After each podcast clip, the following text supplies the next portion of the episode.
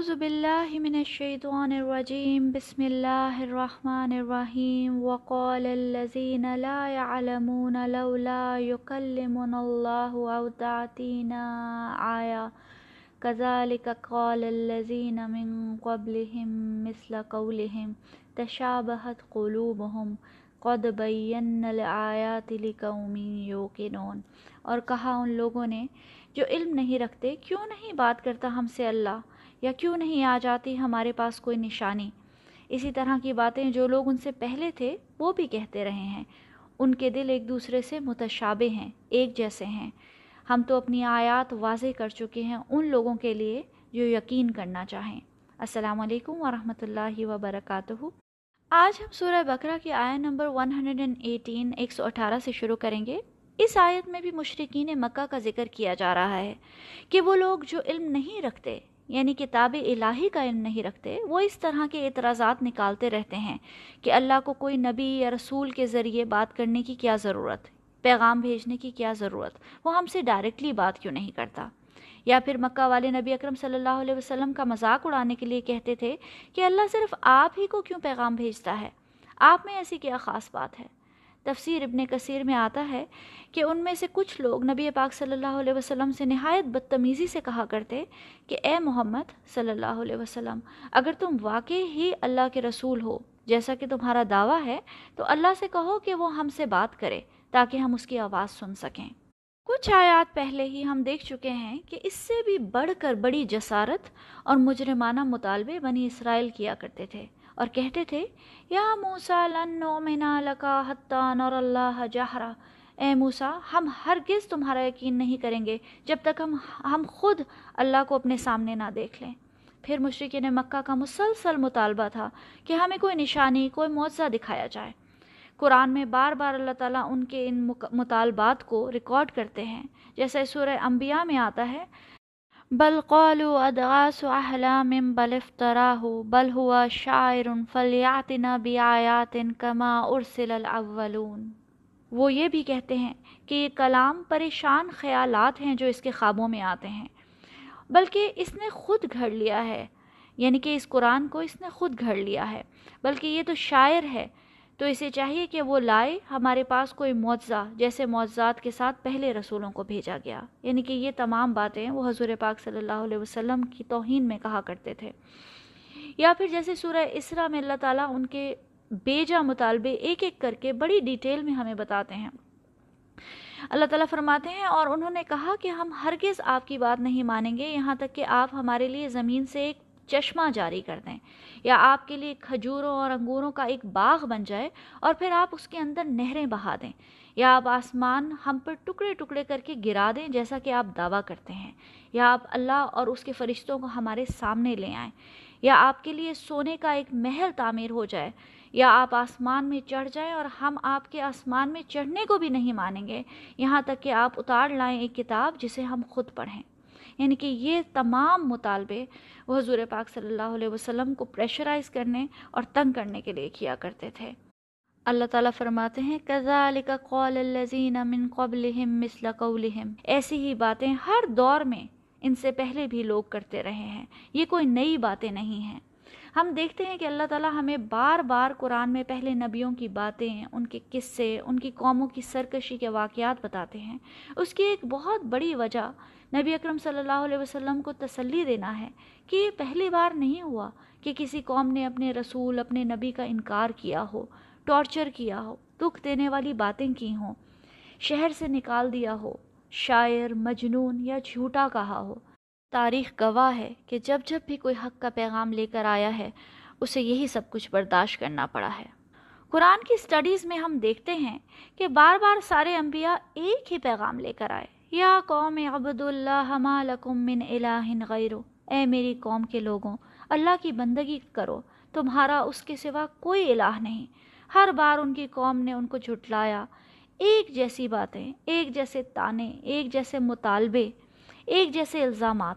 اللہ تعالیٰ سورہ داریات میں فرماتے ہیں كذلك ما آت الذين من قبلهم من رسول إلا قالوا ساحر أو مجنون.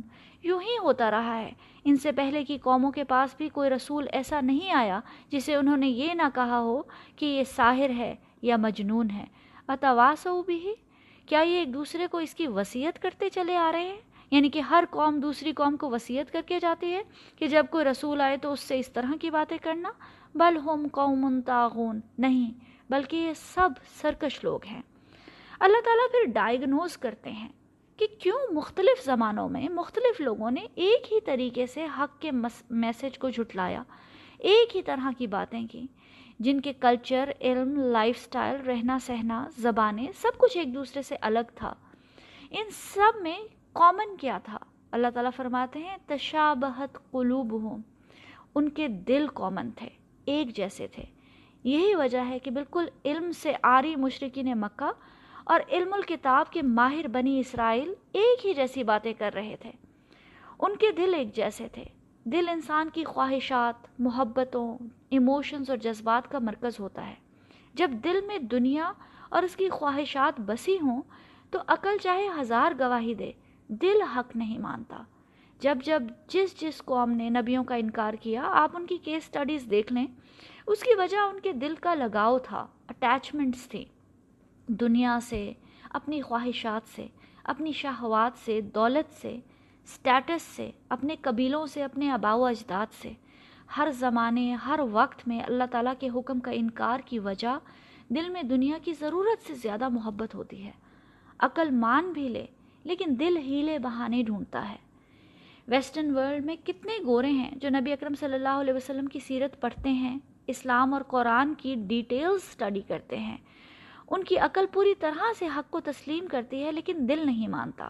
یا فیملی کے خوف سے، معاشرے میں اپنا مقام کھو دینے کے ڈر سے، اپنی آزادی کھو دینے کے ڈر سے، اپنا لائف سٹائل، طرز زندگی کی محبت میں عقل چاہے کچھ بھی کہے، دل تیار نہیں ہے۔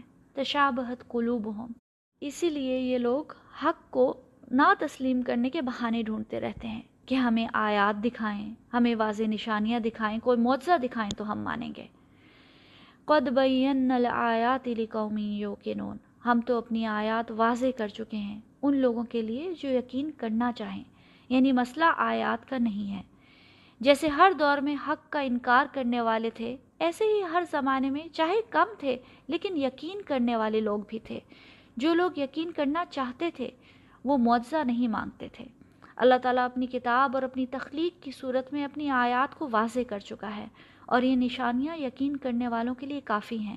وہ لوگ کسی اور معجزے کے منتظر نہیں ہیں۔ اور جن لوگوں نے نہیں ماننا، ان کو کوئی آیت، کوئی نشانی کسی قسم کا کوئی فائدہ نہیں پہنچا سکتی۔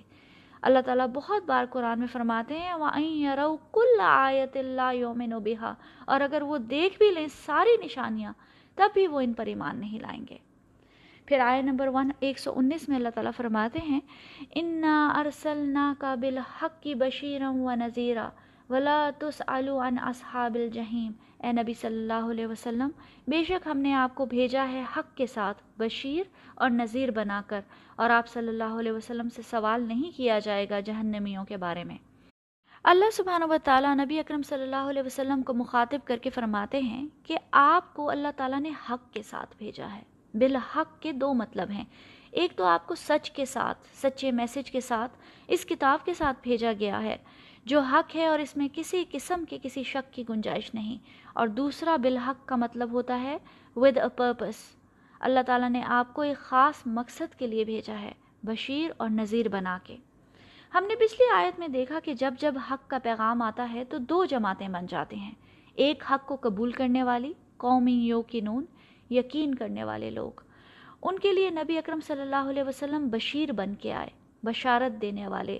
بشرا یعنی خوشخبری دینے والے۔ اور وہ خوشخبری کیا ہے؟ کہ حق کے راستے پہ چلنے والا اس دنیا میں تو تکلیفیں برداشت کرتا ہے، مشکلی، مشکلات سہتا ہے، لیکن الٹیمیٹلی اس کے لیے سکسیس ہے۔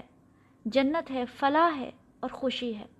اور دوسری کیٹیگری انکار کرنے والے لوگوں کی ہوتی ہے کہ جن کو جو مرضی نشانی دکھا دو، ان کے دل انکار پہ ہی اڑے رہیں گے۔ ایسے لوگوں کے لیے نبی اکرم صلی اللہ علیہ وسلم نذیر بن کے آئے۔ وارن کرنے والا، خبردار کرنے والا کہ اگر تم نے حق کو تسلیم نہ کیا تو اس دنیا میں چاہے تم جو بھی موج ملا کر لو۔ الٹیمیٹلی تمہارے لیے جہنم کا عذاب اور سزا ہے۔ ابو موسیٰ رضی اللہ عنہ سے روایت ہے کہ رسول اکرم صلی اللہ علیہ وسلم نے فرمایا، میری اور جو کچھ کلام اللہ نے میرے ساتھ بھیجا ہے، اس کی مثال ایک ایسے شخص جیسی ہے جو اپنی قوم کے پاس آیا اور کہا کہ میں نے تمہارے دشمن کا لشکر اپنی آنکھوں سے دیکھا ہے۔ اور میں واضح طور پر خبردار کرنے والا ہوں۔ بس بھاگو بس بھاگو اپنی جان بچاؤ۔ اس پر ایک جماعت نے ان کی بات مان لی اور رات ہی رات اطمینان سے کسی محفوظ جگہ پر نکل گئے اور نجات پائے۔ لیکن دوسری جماعت نے اسے جھٹلایا اور دشمن کے لشکر نے صبح کے وقت اچانک انہیں آ لیا اور تباہ کر دیا۔ یہ صحیح بخاری کی روایت ہے، سکس فور ایٹ ٹو۔ رسولوں اور انبیاء کے کندھوں پہ یہ ایک بہت بڑا بوجھ ذمہ داری تھی۔ اپنی قوموں کو وارن کرنا، انہیں آگ سے، سزا سے، جہنم کے عذاب سے بچانا۔ لیکن نبی اکرم صلی اللہ علیہ وسلم پہ یہ ذمہ داری اور بھی بہت بڑھ گئی تھی۔ کیونکہ آپ آخری نبی تھے۔ آپ کے بعد قیامت تک کوئی اور رسول اور نبی نہیں آئے گا۔ اور دوسری وجہ یہ کہ آپ صرف اپنی قوم کے لیے نہیں، بلکہ پوری انسانیت کے لیے بھیجے گئے تھے۔ ابو حریر رضی اللہ عنہ سے روایت ہے کہ آن حضرت صلی اللہ علیہ وسلم نے فرمایا کہ میری اور لوگوں کی مثال ایک ایسے شخص کی ہے جس نے آگ جلائی۔ جب اس کے چاروں طرف روشنی ہو گئی تو پروانے اور یہ کیڑے مکوڑے جو آگ پر گرتے ہیں، اس میں گرنے لگے اور آگ جلانے والا انہیں اس سے نکالنے لگا، لیکن وہ اس کے قابو میں نہیں آئے اور آگ میں گرتے رہے۔ اسی طرح میں تمہاری کمر کو پکڑ کر آگ سے تمہیں نکالتا ہوں اور تم ہو کہ اسی میں گرتے جاتے ہو۔ یہ صحیح بخاری کی روایت ہے، سکس فور ایٹ تھری۔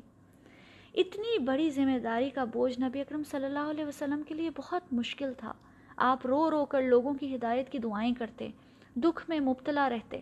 سورہ کہف میں آتا ہے فلا اللہ کا باقی نفس کا اعلیٰ آثارہم علم یؤمنو بحاظ الحدیث اصفا تو اے نبی صلی اللہ علیہ وسلم، آپ شاید اپنے آپ کو غم سے ہلاک کر لیں گے ان کے پیچھے، اگر وہ ایمان نہ لائیں اس قرآن پر، اس بات پر۔ ایسے میں کفار اور اہل کتاب اگر آپ سے بے جا مطالبے کرتے کہ ہمیں نشانی دکھائیں، معجزہ دکھائیں، کوئی آیت دکھائیں، تب ہم آپ پر یقین رکھ کریں گے، ایمان لائیں گے، تو حضور پاک صلی اللہ علیہ وسلم بہت پریشر بہت دباؤ محسوس کرتے کہ شاید اگر میں ان کو کوئی نشانی دکھا دوں تو یہ واقعی ایمان لے آئیں۔ اللہ تعالیٰ اسی لیے قرآن میں بار بار آپ کو تسلی دیتے ہیں کہ آپ کا کام صرف میسج اور حق پہنچانا ہے، آپ ہدایت نہیں دے سکتے۔ کسی کا دل نہیں بدل سکتے۔ اور نہ ہی آپ سے گناہ گاروں اور جہنمیوں کے بارے میں سوال ہوگا کہ وہ جہنم میں کیوں گئے۔ فَإِنَّمَا عَلَيْكَ الْبَلَاغُ وَعَلَيْنَا الْحِسَابُ۔ آپ کا کام صرف پیغام پہنچا دینا ہے اور حساب لینا ہمارا کام ہے۔ ہر نصیحت کرنے والے دائی کے لیے، ہر تبلیغ کرنے والے کے لیے یہ بات یاد رکھنا بہت ضروری ہے کہ انسان کا کام صرف دعوت دینا ہے، بلانا ہے، حق کا راستہ دکھانا اور سمجھانا ہے۔ بعض دفعہ ہم لوگوں کو بار بار سمجھاتے ہیں وارن کرتے ہیں، کسی کو گناہ سے روکتے ہیں یا کسی کو نیکی کی ترغیب کرتے ہیں۔ لیکن ہم پھر مایوس ہو جاتے ہیں، دکھی اور ڈیسپریٹ ہو جاتے ہیں کہ ان کو ہماری بات کیوں سمجھ نہیں آ رہی۔ ہم نے کتنی بار سمجھایا ہے۔ ہم لوگوں کو بچانا چاہتے ہیں، پھر ہم غصے میں آ جاتے ہیں فرسٹریٹ ہو جاتے ہیں۔ ہمیں لگنے لگتا ہے کہ شاید ہم ان کو بچانے پہ قادر ہیں۔ ایسے میں یاد رکھنا ضروری ہے کہ انسان صرف پیغام دے سکتا ہے، ہدایت نہیں۔ ہدایت صرف اسی کو ملتی ہے جو سچے معنوں میں سنسیئرلی حق کی طلب رکھتا ہے، جس کا دل دنیا کے دھوکے میں پھنسا ہوا ہے، جو حق کا طالب نہیں ہے۔ اللہ تعالیٰ اس کو ہدایت نہیں دیتا۔ اللہ تعالیٰ اپنے نبی صلی اللہ علیہ وسلم کو سورہ غاشیہ میں یہی بات سمجھاتے ہیں اور کہتے ہیں، فذکر ان نما انتا مذکر لست علیہم بمسیطر تو اے نبی صلی اللہ علیہ وسلم، آپ یاد دہانی کراتے رہیے۔ آپ تو بس یاد دہانی کرانے والے ہیں۔ آپ ان پر دروغہ نہیں ہیں۔ انشاءاللہ نیکسٹ ٹائم آئے نمبر ایک سو بیس کریں گے۔ السلام علیکم ورحمۃ اللہ وبرکاتہ۔